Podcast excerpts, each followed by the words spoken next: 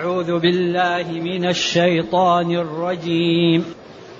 لن يستنكف المسيح أن يكون عبدا لله ولا الملائكة المقربون.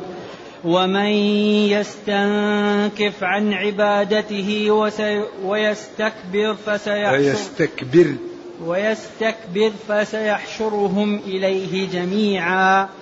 فاما الذين امنوا وعملوا الصالحات فيوفيهم اجورهم ويزيدهم من فضله واما الذين استنكفوا واستكبروا فيعذبهم عذابا اليما فيعذبهم عذابا اليما ولا يجدون لهم من دون الله وليا ولا نصيرا.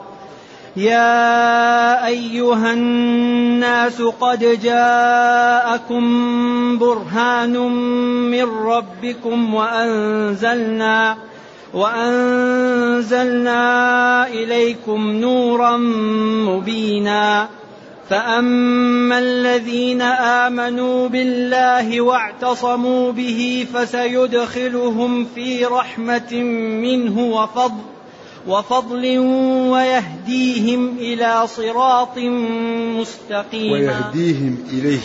ويهديهم اليه صراطا مستقيما يستفتونك قل الله يفتيكم في الكلاله إن امرؤ هلك ليس له ولد وله أخت وله أخت فلها نصف ما ترك وهو يرثها إن لم يكن لها ولد. فإن كانت اثنتين فلهما الثلثان مما ترك وإن كانوا وإن كانوا إخوة رجالا ونساء فللذكر مثل حظ الأنثيين. يبين الله لكم أن تضلوا والله بكل شيء عليم. الحمد لله. الحمد لله الذي أنزل إلينا أشمل الكتاب وأرسل إلينا أفضل الرسل. وجعلنا خير أمة أخرجت للناس. فله الحمد وله الشكر على هذه النعم العظيمة والآلاء الجسيمة. والصلاة والسلام على خير خلق الله وعلى آله وأصحابه ومن اهتدى بهداه. أما بعد فإن الله تعالى يخبر أن نبي الله المسيح عيسى بن مريم والملائكة لن يتكبروا ولن يستنكفوا ولن يجدوا مضاضة أن يكونوا عبيدا لله. إذا ما قالته النصارى أو ما قالته قريش كله كذب في أن الملائكة يعني بنات الله أو أن المسيح ابن الله. أبدا. لن يستنكف ولن يتكبر ولن يجد مضاضة ولن يبتعد أن يكون المسيح أن يكون عبدا لله ولا الملائكة المقربون. لن يجد استنكف إذا ابتعد. نكف الدمع عن خده إذا أبعده. والاستنكاف هو الابتعاد وعدم القبول. وأن الإنسان يجد في الشيء حرجا ومضاضة يبتعد من أجله. إذا الملائكة وعيسى يتشرفون بأن يكونوا عبيدا لله. فلا يستنكفوا من ذلك. إذا ما نسبت النصارى لعيسى وما نسبت قريش للملائكة كله كذب. ما هو صحيح. ولذلك ربنا لما أراد أن يكرم نبينا قال سبحان الذي أسرى بعبده, بعبده. ما قال برسوله ولا بنبيه بعبده. ومن أحب يعني ربه وعرف ما عنده يكون أشرف ما, ما ينتمي به العبودية لله. إذا هؤلاء فيما قالوا كذبه. لن يبتعد ولن يمتنع المسيح أن يكون عبدا لله. ولا الملائكة المقربون. الملائكة المقربون حملة العرش. أو غيرهم. وهذا قال بعض العلماء إن هذا الأسلوب يدل على أن الملائكة أفضل من من بني آدم. وقال بعضهم ذلك لا يدل وإنما لن يستنكف المسيح ولن يستنكف الملائكة المقربون.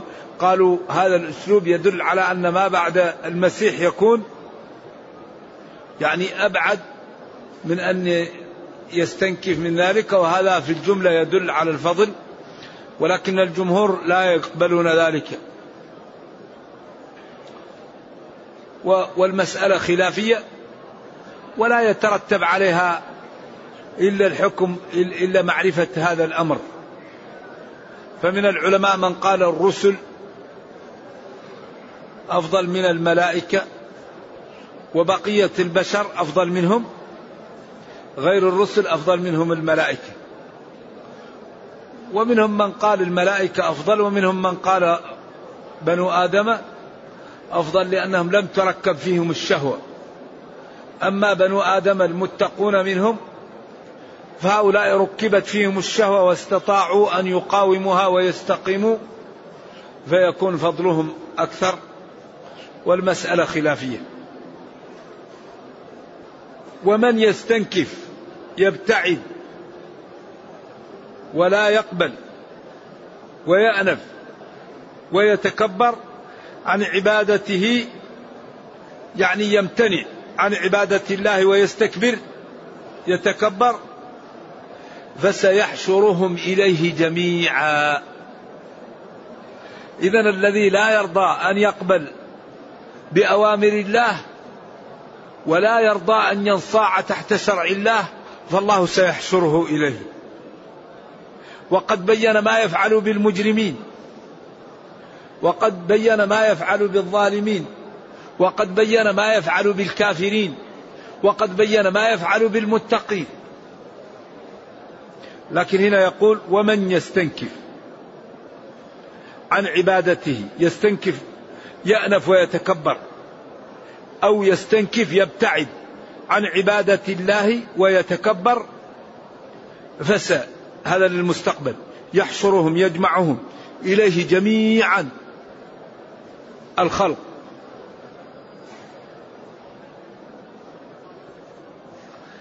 فسيحشرهم إليه جميعا يجمعهم إليه.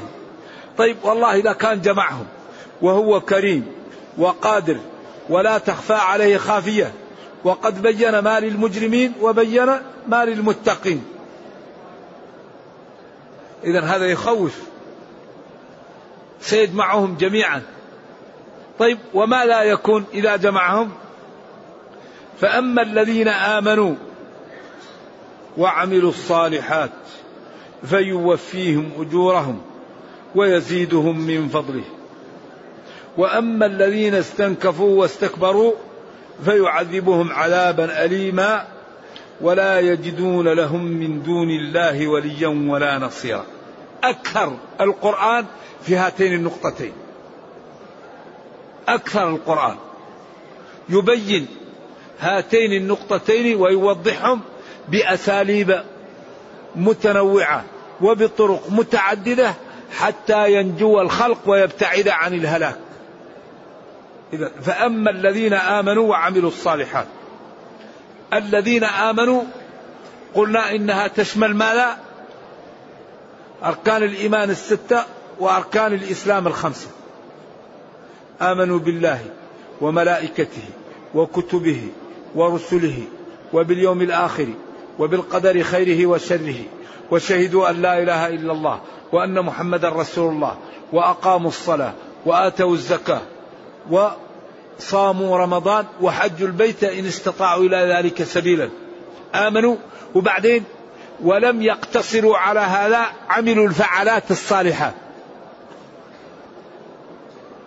بروا بوالديهم. أكرموا جيرانهم.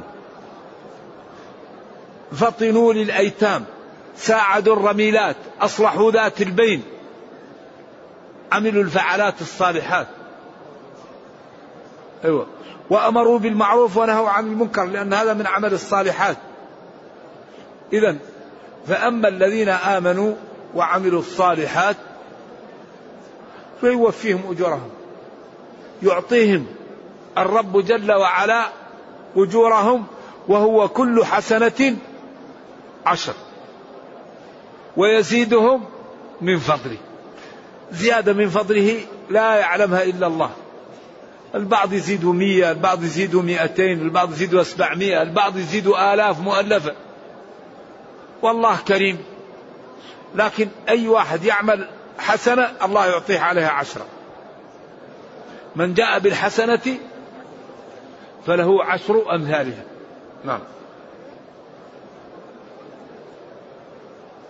إذا هذا يجعل العاقل ينتبه ويأخذ الحيطة قبل أن يفوت الأوان. فأما الذين آمنوا وعملوا الصالحات فيوفيهم أجورهم. يعطيهم أجورهم. ويزيدهم من فضله. وأما الذين استنكفوا واستكبروا فيعذبهم عذابا أليما. الذين استنكفوا ابتعدوا. إذا سمع حي على الصلاة دخل غرفة النوم ونام أو إذا كان في محل أهله يحافظوا على الصلاة قفل عليه الدكان. لأن الصلاة لا يطيقها إلا المتقي. غير المتقي إذا قلت له تعال صلي كأنك تريد أن تصب عليه الماء الحار. ذلك ربنا قال وإنها لكبيرة إلا على الخاشع إن واللام وإنها لكبيرة إلا على الخاشعين. واستعينوا بالصبر والصلاة. وإنها أي الصلاة لكبيرة ثقيلة إلا على الخاشعين. الذين استنكفوا واستكبروا من من أمارات الاستنكاف إذا رأى فقير يجنب عنه. بدل من يسلم عليه ويفرح له ويعرض عليه خدماته إذا رآه يكون كأنه جنبه نجاسة أو جنبه قدر يبتعد.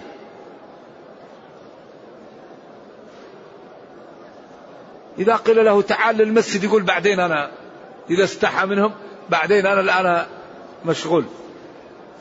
يستنكف ويستكبر.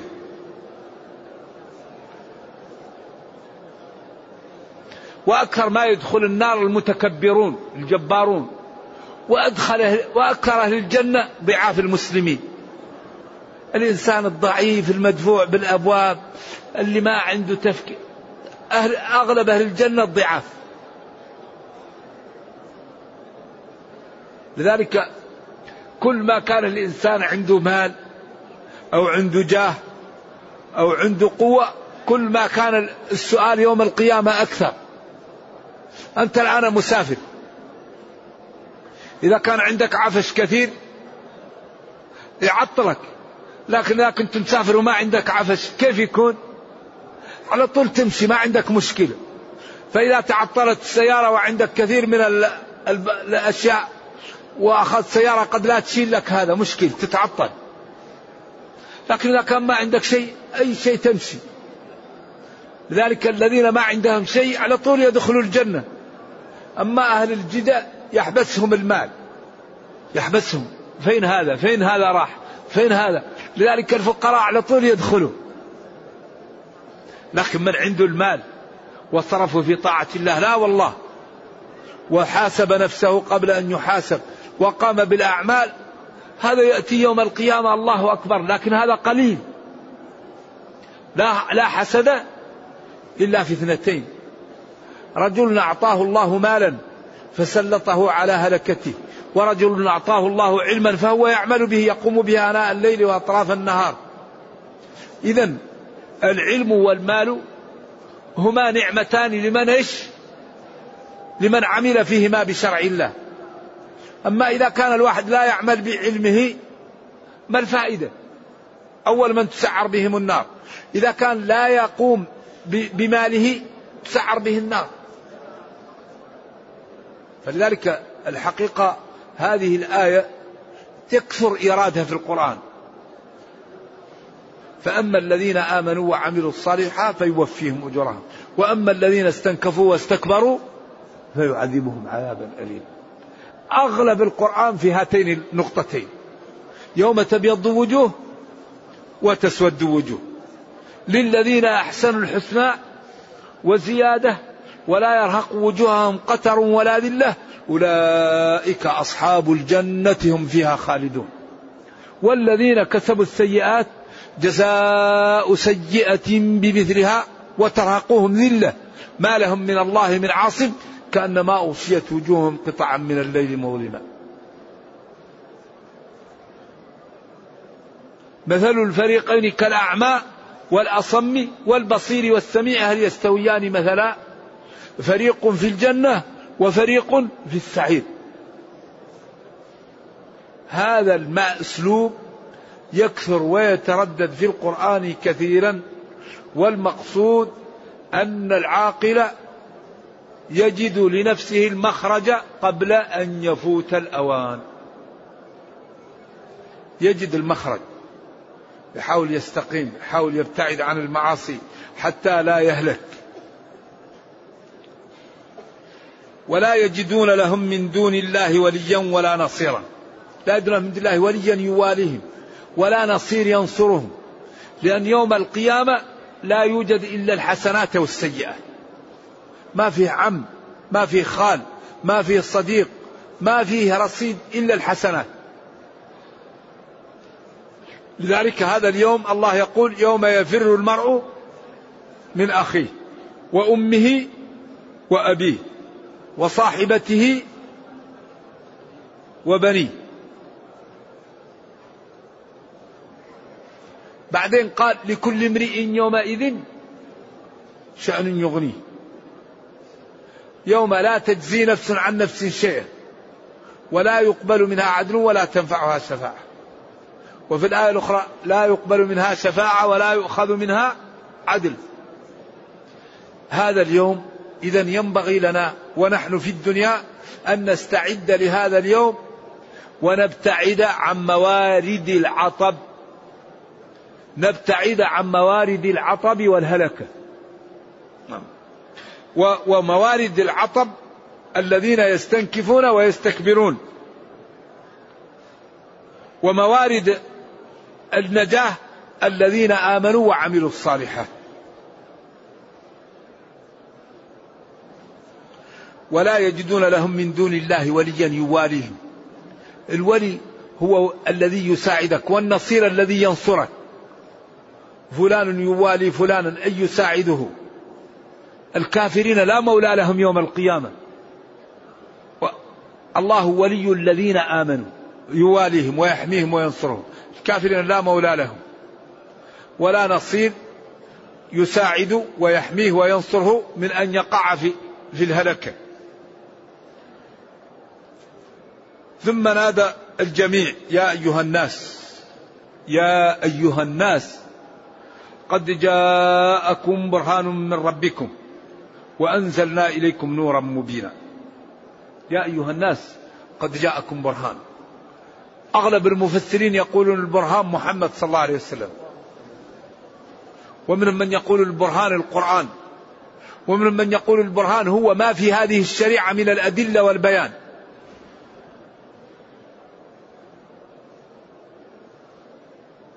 إذا يا أيها الناس يا أيها الناس قد جاءكم برهان من ربكم محمد صلى الله عليه وسلم وأنزلنا إليكم نورا مبينا قرآنا واضحا لا لبس فيه.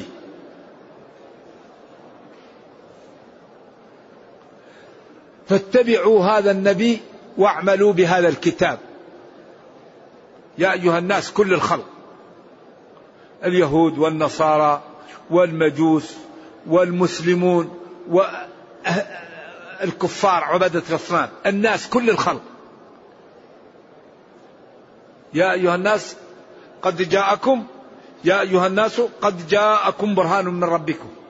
جاءكم محمد صلى الله عليه وسلم مرسل من الله. وأمركم باتباعه. قال قل إن كنتم تحبون الله فاتبعوني. وقال من يطيع الرسول فقد أطاع الله. وقال وما أتاكم الرسول فخذوه وما نهاكم عنه فانتهوا. إذا جاءكم برهان واضح لا لبس فيه. وهو هذا النبي الكريم الذي وصل الأربعين بين قومه لا يحسب ولا يكتب وجاءهم بكتاب وقال لهم أنا رسول من عند الله والدليل على رسالتي هذا الكتاب فمن كذبني فليأتي به. وهذا الكتاب لا توجد قضية إلا وهي فيه مما مضى ومما سيأتي ومما يقع بين الناس. كتاب فيه من البيان والإعجاز والجمال والحسن ما لا عين رأت ولا أذن سمعت وأنزلنا إليكم نورا مبينا. كتاب هو وصل الأربعين لا يقرأ ولا يكتب وقومه يسمونه الأمين. راح لغار حراء وجلس فيه يتعبد وبعدين جاءه الملك فخاف. وقال زملوني زملوني قال له كلا لا قالت له خديجة كلا لا يخزيك الله إنك لتصل الرحم. وتقري الضيف وتعين على نوائب الدهر. فلما ذهبت به لورقة قال هذا الناموس الذي ينزل على موسى ليتني فيها جذع إذا أخرجك قومك. قال ومخرجيهم قال لم يأتي أحد بهذا الدين إلا إيش؟ إلا عودية. وبعدين جاء وقال هذا كلام من عندي وهذا كلام من عند الله.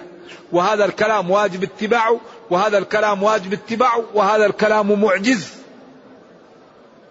وبعدين بين بي فرق بين السنة وبين القرآن وقال هذا القرآن معجز. ويجب اتباعه في هذا وهذا وإذا سئل عن شيء يقول لا أستطيع حتى يأتيني القرآن. وإذا ربه عاتبه يقرأها علينا. والكتاب لا يوجد شيء إلا وهو مبين فيه. أمور مضت وأمور لاحقة وأمور تقع بينهم. قال سيهزم الجمع. كان عمر يقول أي جمع؟ حتى سمع النبي صلى الله عليه وسلم يوم بدر يقرأها. سيهزم الجمع. قال لتدخلن المسجد الحرام. فلما رجعوا من الحديبية قالوا يا رسول الله ألم تقل إننا ندخل المسجد الحرام؟ قال ما قلت في هذه السنة. ألم أقلت لكم في هذه السنة؟ ستدخلون. كتاب لا يأتيه الباطل من بين يديه ولا من خلفه. لذا هذا الدين واصل من الرقي والحسن والجمال. ما ينبغي لنا أن نظهر جماله للناس. حري بنا أن نجتهد في إيصال هذا الكتاب لأهل الأرض. لأن فيه الهداية فيه النور فيه العدالة فيه الصدق فيه النزاهة فيه قوة الإدارة فيه قوة العلاقات فيه السماحة فيه التغاضي. كل الفضل يدعو له هذا الكتاب. إذا ينبغي للمسلمين أن تكون لهم برامج جادة لإفهام العالم بجمال هذا الكتاب. وأن لا يبقى من لا يعرف العربية محجوب عن فهم هذا الكتاب. ينبغي أن تترجم معانيه. أيوة ألفاظ تفسير القرآن يترجم. أما القرآن لا تجوز ترجمته ما يمكن يترجم لأنه معجز. لذلك إذا أردت أن تترجم لا يرقبون في مؤمن إلا كيف تترجم إلا؟ الإل العهد الإل اليمين الإل الله الإل اللمعان الإل القرابة. لها أكثر من 12 معنى. طيب كيف تترجمها؟ فهو لا يمكن ألفاظه معجزة ولكن التفسير هو ليش؟ يترجم التفسير. أما ألفاظ القرآن معجزة لا تترجم. على القول الصحيح. إذا يا جميع الخلق قد جاءكم برهان من ربكم محمد صلى الله عليه وسلم. وأنزلنا إليكم نورا مبينا كتابا. لا يأتيه الباطل من بين يديه ولا من خلفه. فحل أحلوا حلاله وحرموا حرامه وتأدبوا بآدابه واتبعوه فإنكم إن فعلتم ذلك سعدتم في الدنيا ورحمتم في الأخرى. إذا يقال إن واحد من دولة غربية دخل في الإسلام. فقال يا مسلمون عندكم لا إله إلا الله وعندكم هذا الكتاب وأنتم لا تذهبون به وتوصلونه للناس ونحن كل بيت أدخلناه البيبسي. العصير هذا كل بيت طلعناه للجبال ولكل محل وأنتم عندكم هذا الدين لا توصلوه للناس. هم البضائع يوصلها لكل محل. ونحن عندنا هذا الدين ولا نتحرك به. كان عمر يقول عجبت من قوة أهل الباطل في باطلهم وضعف أهل الحق في حقهم. إذا لا بد للفضلاء الذين عندهم الإمكانيات من المسلمين من إيجاد قنوات جادة لإيصال الإسلام الحق لأهل الأرض. باللغات الحية. لأن هذا الكتاب إذا فهمه الناس دخلوا في دين الله أفواجا. فينبغي الحقيقة أن تكون هناك قنوات جادة جيدة توصل إلى الناس جمال هذا الدين وترد أقوال الطاعنين والمنفرين والمشوهين لهذا الإسلام. لا بد أن يكون للمسلمين مشاركة جادة في إنقاذ العالم من الكفر. نعم.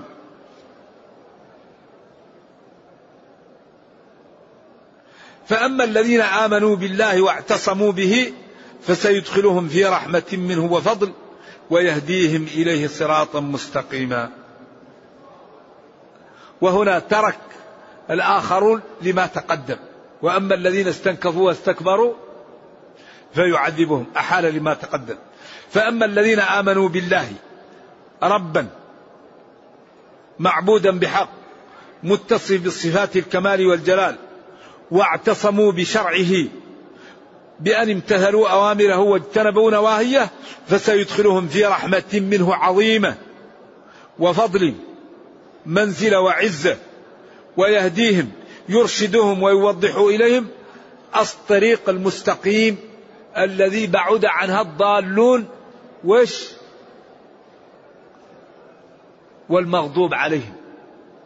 إذا هذه الطريق طريق المتقين الذي يسلكها من عمل من من أنعم الله عليهم من النبيين والصديقين والشهداء والصالحين. أما المغضوب عليهم والضالون والمنحرفون فهم بعيدون عن هذه الطريق. فحذاري حذاري أن يسلك المسلم طريق الضلال أو طريق المغضوب عليهم. اذا الذين آمنوا بالله وانضووا تحت شرعه فسيدخلهم في رحمة منه وفضل. ويوفقهم إلى الطريق المستقيم. ولذلك من أنفع شيء هو الحسنات. الحسنات تدعو إلى الحسنات. والسيئات تدعو إلى السيئات. الإنسان إذا عمل الحسنة الله يوفقه للحسنة. وحسنة وحسنة. ولكن الإنسان إذا عمل السيئة هذه السيئة تجر لسيئة سيئة. لذلك قال له اتق الله حيث ما كنتش وأتبع السيئة الحسنة تمحها. وخالق الناس بخلق حسن. هذا جوامع الكلم. هذا الكلام في غاية من الروعة. ولذلك هنا يقول فأما الذين آمنوا بالله واعتصموا به فسيدخلهم في رحمة منه وفضل. إذا لابد أن نؤمن بالله ونعتصم به. ما الذي نريد؟ نريد الجنة عند الله. نريد المال الله يعطينا إياه. نريد الوظيفة يعطينا الله. نريد العزة يعطينا الله. نريد الذكر الحسن يعطينا الله. نريد أعداءنا تدمر يدمرهم الله. نريد ذريتنا تصلح الله يصلحها. نريد المال الله يعطينا إياه. الله كريم وقادر والعبد إذا انضوى تحت شرعه واستقام الذي يريد يعطيها الله إياه. لكن هذا يحتاج إلى ماذا؟ يحتاج إلى مكابدة. الدين لا يقوم إلا بالمكابدة. والذين جاهدوا فينا لنهدينهم سبلنا. والذين جاهدوا فينا. ألف لام ألف لام ميم. أحسب الناس أن يتركوا أن يقولوا آمنا وهم لا يفتنون؟ لا بد من الفتنة. لا بد من الابتلاء. لا تبلون ولنبلونكم. إبراهيم نبي الله أبو الأنبياء. عنده ولد واحد. لما صار يبني معه ويرفع معه ويرفع إبراهيم القواعد من البيت قال يا بني إني أرى في المنام أني أذبحك ورؤيا الأنبياء وحي. الولد كان طيبا. قال له يا أبت افعل ما تؤمر. ستجدني إن شاء الله من الصابرين. فلما أسلما أسلما أمرهما لله وتله للجبين. دزوا. نوموا على على على حنكه يريد أن يذبحه. وناديناه أن يا إبراهيم قد صدقت الرؤيا إنا كذلك نجزي المحسنين إن هذا لهو البلاء المبين. إن هذا لهو البلاء المبين.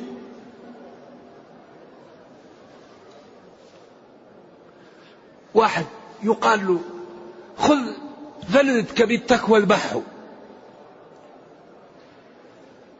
إذا الجنة يحتاج لها عمل. ما يمكن واحد يدخل الجنة وهو ينظر إلى الحرام ويتكلم بالحرام ويأكل الحرام ويتخبط بالحرام لا. الجنة يحتاج لها واحد يخاف يغض من بصره ويكف من لسانه ويتخوف من الحرام ويكثر من ذكر الله والاستغفار والتوبة. إذا يقول جل وعلا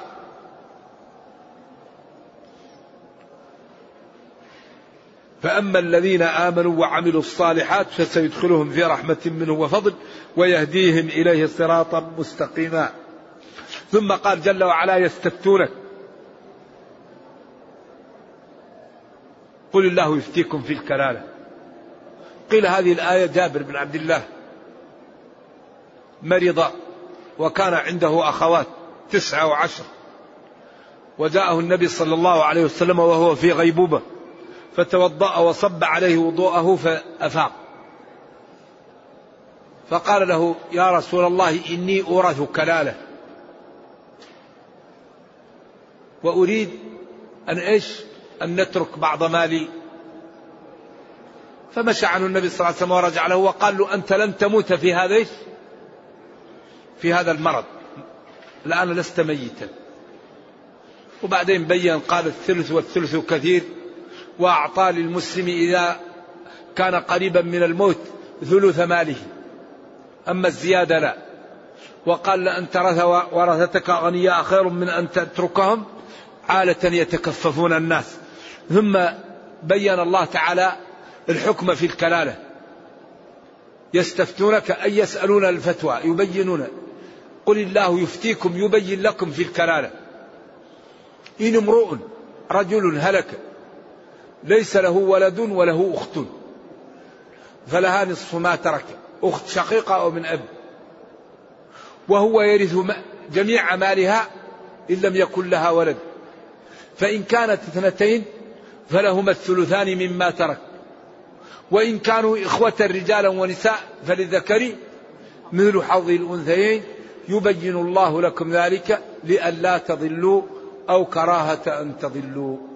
والله بكل شيء عليم. يقال إن النبي صلى الله عليه وسلم سأله عمر عن الكلالة فأجابه ثم سأله وأجابه ثم سأله فضربه في كتفه في صحيح البخاري. وقال له تكفيك آية الصيف. آية الصيف هي هذه الآية التي قرأناها. ونزل في المواريث أربع آيات. الآية الأولى في الأصول. في, في الأبناء والأولاد في الأصول والفروع. في الأصول وش؟ والفروع. والآية الثانية في الزوجات والإخوة لأم. والآية الثالثة في الإخوة لأب والأخوة لأم أو لأب. والآية الرابعة في ذوي الأرحام في آخر الأنفال. إذا أربع آيات نزلت في المواريث الأولى في الأصول والفروع. والثانية في الزوجات وإخوة لأم. والثالثة في الإخوة لأم الإخوة لأب أو لأم وأب. والرابعة في ذوي الأرحام.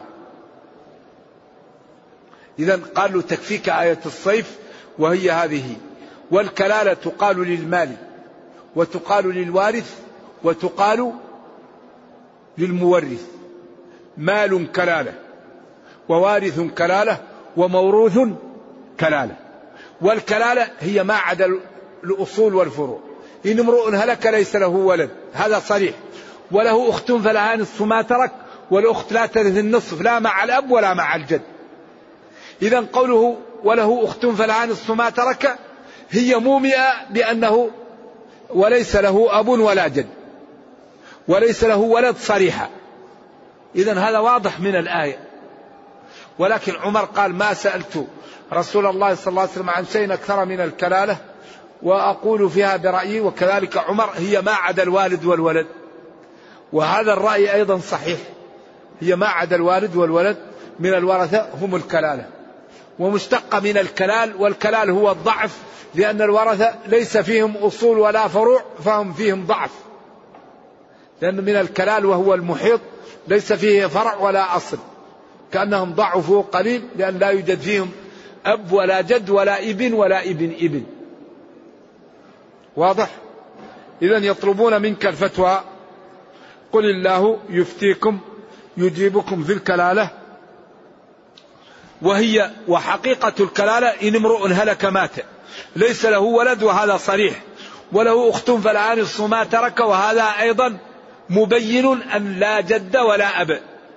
لأن الأخت لا ترث النصف لا مع الأب ولا مع الجد. الأب يحجبها والجد إما تقاسمه أو يحجبها. وهو يرثها إن لم يكن لها ولد أخوها. فإن كانت اثنتين فلهما الثلثان مما ترك وإن كانوا إخوة رجالا ونساء فللذكر مثل حظ الأنثيين. يبين الله لكم ذلك كراهة أن تضلوا أو لئلا تضلوا. والله بكل شيء عليم. إذا أن تضلوا مفعول لأجله أو منصوبة بنزع الخافض. والله جل وعلا بكل شيء عليم. ولذلك وضح لكم هذا وبينه لكم وجعل لكم الشريعة واضحا ليهلك من هلك عن بينة ويحيى من حي عن بينة. نرجو الله جل وعلا أن يرينا الحق حقا ويرزقنا اتباعه وأن يرينا الباطل باطلا ويرزقنا اجتنابه وأن لا يجعل الأمر ملتبسا علينا فنضل. ربنا آتنا في الدنيا حسنة وفي الآخرة حسنة وقنا عذاب النار. اللهم أصلح لنا ديننا الذي هو عصمة أمرنا وأصلح لنا دنيانا التي فيها معاشنا وأصلح لنا آخرتنا التي إليها معادنا واجعل الحياة زيادة لنا في كل خير والموت راحة لنا من كل شر. سبحان ربك رب العزة عما يصفون وسلام على المرسلين. والحمد لله رب العالمين والسلام عليكم ورحمة الله وبركاته. يقول ما جواب القسم في قوله والنازعات غرقا؟ يقدر على ما قال يوم ترجف الراجفة. قيل وقيل إن وعد الله واقع. وقيل إن الناس تجازى. أو يوم ترجف الراجفة على الأقوال الموجودة في ذلك. يقول تعالى ونزعنا ما في صدورهم من غل. هل هذا يعني أن من كان في صدورهم في الحياة الدنيا؟ نعم نعم. يدخل الناس الجنة وفي قلوبهم شيء ولكن في الجنة الله ينزعه. نعم. لأن هذا أمر لا يملكه الإنسان. ولذلك من الدعاء ربنا لا تجعل في قلوبنا أيوة لأن الغل لا يملكه الإنسان. ما هو بيده. لكن الإنسان يدعو لإخوانه ويستغفر لهم ويسأل الله أن يجعل قلبه سليما. لأن القلب لا يملكه الإنسان. إذا فاتتني تكبيرات في صلاة الجنازة فماذا أفعل؟ تقضيها. ائتوا للصلاة وعليكم السكينة. فما أدركتم فصلوا وما فاتكم فأتموا. إذا بقي الميت كمل الصلاة. وإذا رفع سلم. سلم. يقول إنه حفظ القرآن وعنده فتور عن قراءة القرآن وقيام الليل والذكر فما فما الحل؟ الحل أن تتوب إلى الله. أولا وتستغفر. وتحاول أن تجاهد النفس. نعم. ونهى النفس عن الهوى. إن النفس لأمارة بالسوء. تحاول أن أن تكثر من الجلوس في المسجد وتصحب الصالحين وتسأل الله وتكابد. نرجو الله لنا ولك التوفيق. يقول نصيحة للشاب كيف يتعلم قلة الكلام وكثرة الصمت؟ يعني من إسلام المرء تركه ما لا يعنيه. فإذا علم العاقل أن الكلام محسوبا عليه أن الكلام محسوب عليه يقلل. ينبغي لا خير في كثير من نجواهم إلا من أمر بصدقة أو معروف أو إصلاح بين الناس. ينبغي للمسلم أن يقول خيرا أو يسكت.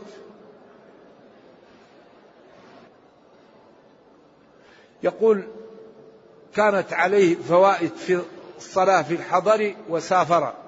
هل يقضيها حضرا؟ لا لا يقضيها في الوقت التي فاتت فيه. صلاة فاتت عليك في الحضر اقضيها حضرية سر فاتت عليك في السفر اقضيها سفرية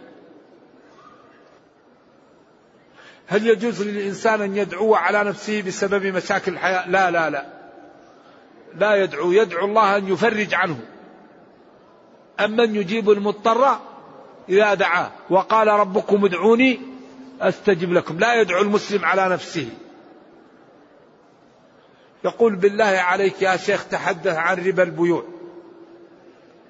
ربا البيوع تحدث عنها الله. قال فإن لم تفعلوا فأذنوا بحرب. يمحق الله الربا. يا أيها الذين آمنوا اتقوا الله وذروا ما بقي من الربا. ورد عنه أن أدنى نوع من الربا كمن يأتي أمه علنا. يعمل الفاحشة بأمه علنا. والربا يمحق. ماذا أقول؟ والربا نوعان ربا الفضل وربا النسيئة. ربا الفضل أن يكون ذهب ذهب فيبادرهم واحد أكثر من واحد. وربا النسيئة أن يكون طعام بطعام فيؤجل واحد منهم. إذا اختلفت الأجناس فبيعوا كيف شئتم إذا كان نقدا. وإذا اتفقت الأجناس لا بد من من من التساوي والقبض. وإذا اختلفت الأجناس فلا بد من التقابض. مثلا بر بشعير أو تمر ببر فينبغي هذا يمكن يزاد هذا على هذا لكن لا بد من التقابض. لكن تمر بتمر لا بد من التقابض وإيش؟ وأن يكون مستوي. البر بالبر والشعير بالشعير بمثلا بمثل هاء بهاء فإذا اختلفت الأجناس فبيعوا كيف شئتم إذا كان يدا بيد. والمسلم لا بد أن يعطي وقتا ليتعلم دينه. والعلماء قالوا الذي يعيش بين ظهراني المسلمين لا يسامح في جهل فروض العين. الذي يعيش من المسلمين. بين ظهراني المسلمين لا يسامح في جهل فروض العين. لا بد أن يعلمها. هل يجوز لمن صلى الظهر ثم طاف طواف الوداع أن يمكث في المسجد الحرام حتى يصلي العصر وينصرف؟ أم ينصرف مباشرة؟ إذا أراد أن ينصرف مباشرة لا شيء عليه وأراد أن يصلي العصر سهل لا شيء عليه إن شاء الله. يقول وهل يجوز للمطلقة أن تزوج نفسها مع وجود ولي؟ لا يجوز للمرأة أن تزوج نفسها إلا بولي لا نكاح إلا بولي. فإذا كانت المرأة دنيئة أو يخاف عليها غير دنيئة أو يخاف عليها يكون وليها جماعة المسلمين تذهب إلى القاضي.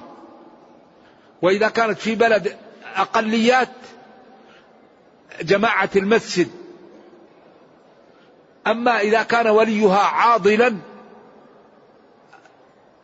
أو معضلا يعني منعها من الزواج فلها أن تذهب للقاضي والقاضي يثبت عضلها فيوليها فيكون وليها الأبعد أو يزوجها القاضي. المرأة المسلمة. إذا جاءها الكفء وامتنع الولي لها أن تقول لوليها زوجني. فإن امتنع الولي وكان عاضلا طبعا الأب هذا صعب. الأب ما يكون عاضلا في الغالب. لكن إذا كان غيره من الأولياء فللمرأة أن تذهب للقاضي وتأتي بالشهود أن هذا كفر. طبعا إذا يقول للقاضي زوج فإن لم يزوج يزوج القاضي. إذا المرأة لا تزوج نفسها. لا بد من ولي وشهود ومهر وإيجاب وقبول. الزواج لا بد فيه من شهود ولا بد فيه من ولي ولا بد فيه من مهر ولا بد من الإيجاب والقبول. يقول زوجتك يقول قبلت يقول أنا رضيت للمولية. لا بد من الإيجاب والقبول ومن الشهود ومن الولي ومن المهر. نعم. هل يجوز الطيبون للطيبات فقط؟ وإذا تزوج رجل طيب بامرأة غير طيبة فما معنى ذلك؟ يعني هذا في الغالب أن الطيب يريد الطيبة والخبيث يريد الخبيثة. إن الطيور على أشكالها تقع. أيوة كل جنس مع جنسه تألف. ولذلك الطيبات للطيبين هذا فيه نوع من الإزراء وأن عائشة هي طيبة وزوجها لا زوجها طيب فهي لازم تكون طيبة. أيوة في إزراء بمن تكلموا فيما لا ينبغي لهم أن يتكلموا فيه. نعم. يقول من حبس عن صلاة الجماعة في الحرم بسبب العمل يعني الكفيل فهل له أجر الجماعة في المسجد الحرام؟ نعم. أو المسجد النبوي الذي يعمل ويستقيم وحبسه العمل عن الصلاة فله أجر الصلاة. إنما الأعمال بالنيات. إن بالمدينة أقوام. حبسهم. الجهد الفقر. ما قطعتم واديا ولا شعبا إلا قطعوه معكم. ولذلك قال ولا على الذين إذا ما أتوك لتحملهم قلت لا أجد ما أحملكم عليه تولوا وأعينهم تفيض من الدم حزنا أن لا يجدوا ما ينفقون. إنما السبيل على الذين يستأذنونك وهم أغنياء رضوا بأن يكونوا مع الخوالف. هذا الدين روعة هذا الدين جمال هذا الدين حسن. لذلك إنما الأعمال بالنيات. الذي يريد أن يصلي في الحرم ولا يستطيع إن شاء الله يكتب له الأجر. والذي يتوضأ في بيته وتفوت الجماعة يكتب له الأجر. ربنا كريم. بس والخير كثير. ينبغي أن نخلص نياتنا ونعمل. هذا الدين دين سماحة ودين نزاهة ودين رفق ودين عدالة.